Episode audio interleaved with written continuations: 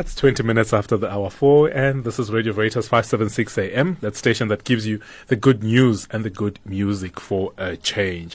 I'm joined in studio by Thabang Tlaka, who is a clinical psychologist. He is somebody uh, who has been writing. He's published. He's a published author. He's actually in practice at the moment. He's a dad. He's a husband. He has worked in uh, various settings, including uh, having his own practice. He's worked with diverse groups from different walks of life. And uh, today we're going to be getting up close and personal with him, celebrating him and profiling who he is. And uh, I'm just so interested to just already dig in into the books. I just saw one of the books and I want you to talk us through it, the thought process. Like, I'm sorry to jump in. caught by, got caught by the title and then when I read the blurb, I'm just like, I wish I can already just get off and read it, this book right now. Um, yeah, good afternoon. Uh, thank you for having me. you're welcome. Um, so, sh- should I say, mention about the book Yeah, or how did we- that? Okay, so this particular book, which is uh, Corrupting Virgins, it's my second title. Uh, it's about five boys and five girls who catch a train and they go to the village of virtue and people try to corrupt them along the way.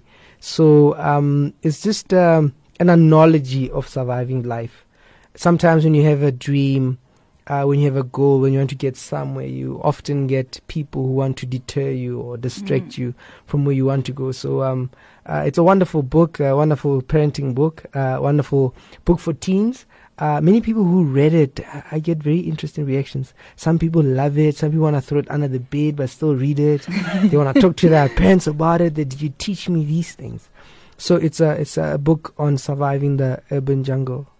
Well, it's often said that uh, people of color, black people, really do not read. And so I'm surprised here you are a young black gentleman who's written books. It's not only one or two, you've written several books. Uh, what really motivated you to write these books? It's really not part of being. Mm, the stereotypical person of color. well, I, I don't know. I mean, I maybe back then I don't know. People read now. I mean, the the ones that I'm exposed to. Uh, but I know I know many black people who write and uh, who think. I, I, I know many. Uh, and and perhaps I don't know if the stereotype still holds true. But the reason that I write, I just love writing. I like thinking. I like capturing things. I'm a very curious individual. And so every day I think of writing something. I'm, I always have an idea. Um, I always want to capture it, uh, be it through uh, the medium of book, uh, a story, a play, a video. I just like capturing things. So I, I write uh, bec- because I have to. I, I feel like even if I didn't write, uh, I'll probably struggle. I've got so much in my head. If I if I don't write, it's more of a a release than anything. But I, I find people find uh, what I write helpful. So I write because it's in me. Tell, a- tell us a little bit about yourself. Where did you grow up? Where. Uh, we want to get to know you. Who- Okay. who is Thabang? Uh, Thabang uh, is just a young man uh, who's passionate about uh, people. I, I, I find people very fascinating. I grew up in Limpopo.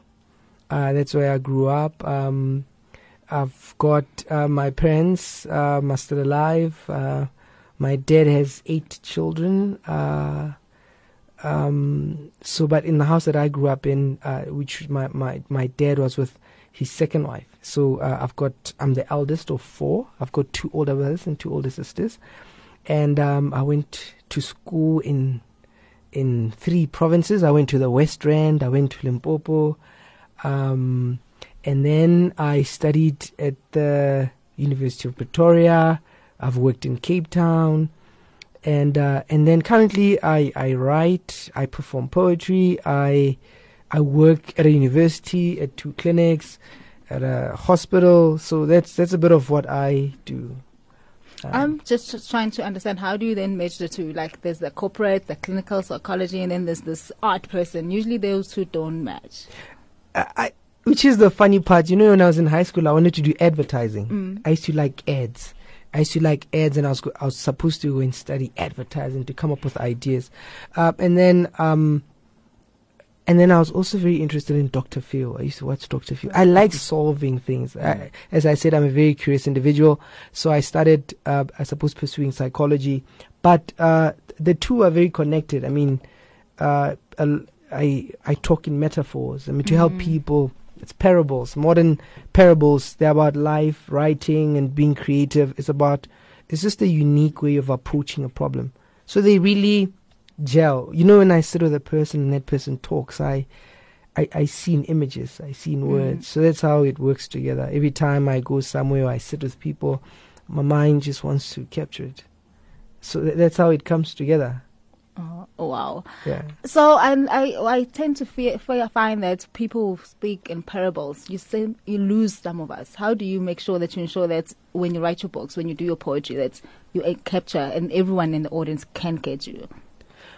Well, I suppose the truth is very deep, eh? Um, and, and, and sometimes very important things are very hard to say directly.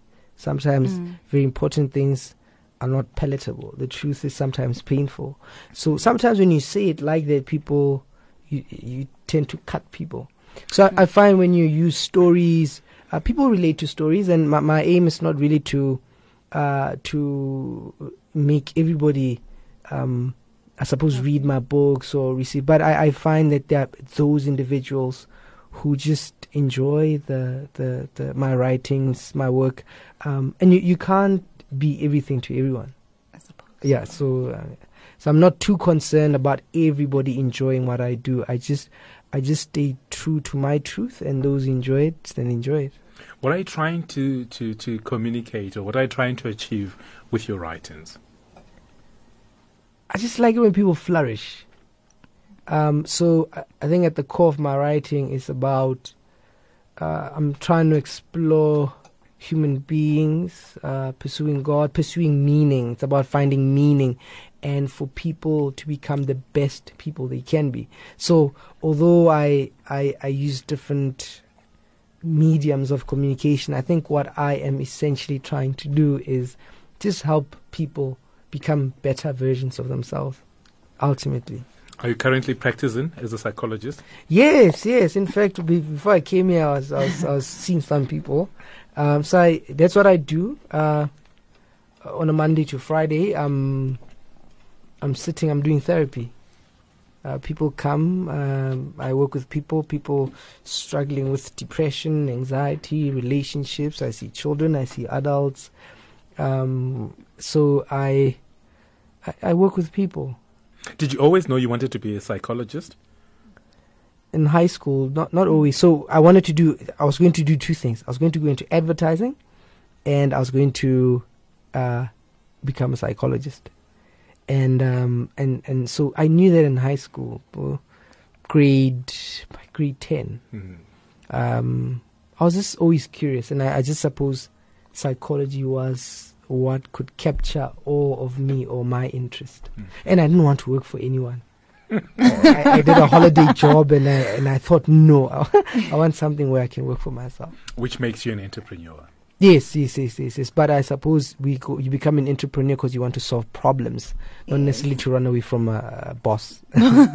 But that's what you're doing, solving problems and helping us solve our problems. Yes, so I, I help people, I bring adults into the world, Mm. um, and uh, I, I, I, I facilitate the process of people discovering the power that they have because then they own it better. Um, I, I don't like to give advice so much, but I find when people find the truth, it, it's more real for them, And they can hang on to that. and they can hang on to it because they discovered it. It's 29 minutes after the hour 4. In case you've just tuned in, it is Radio Veritas 576 AM.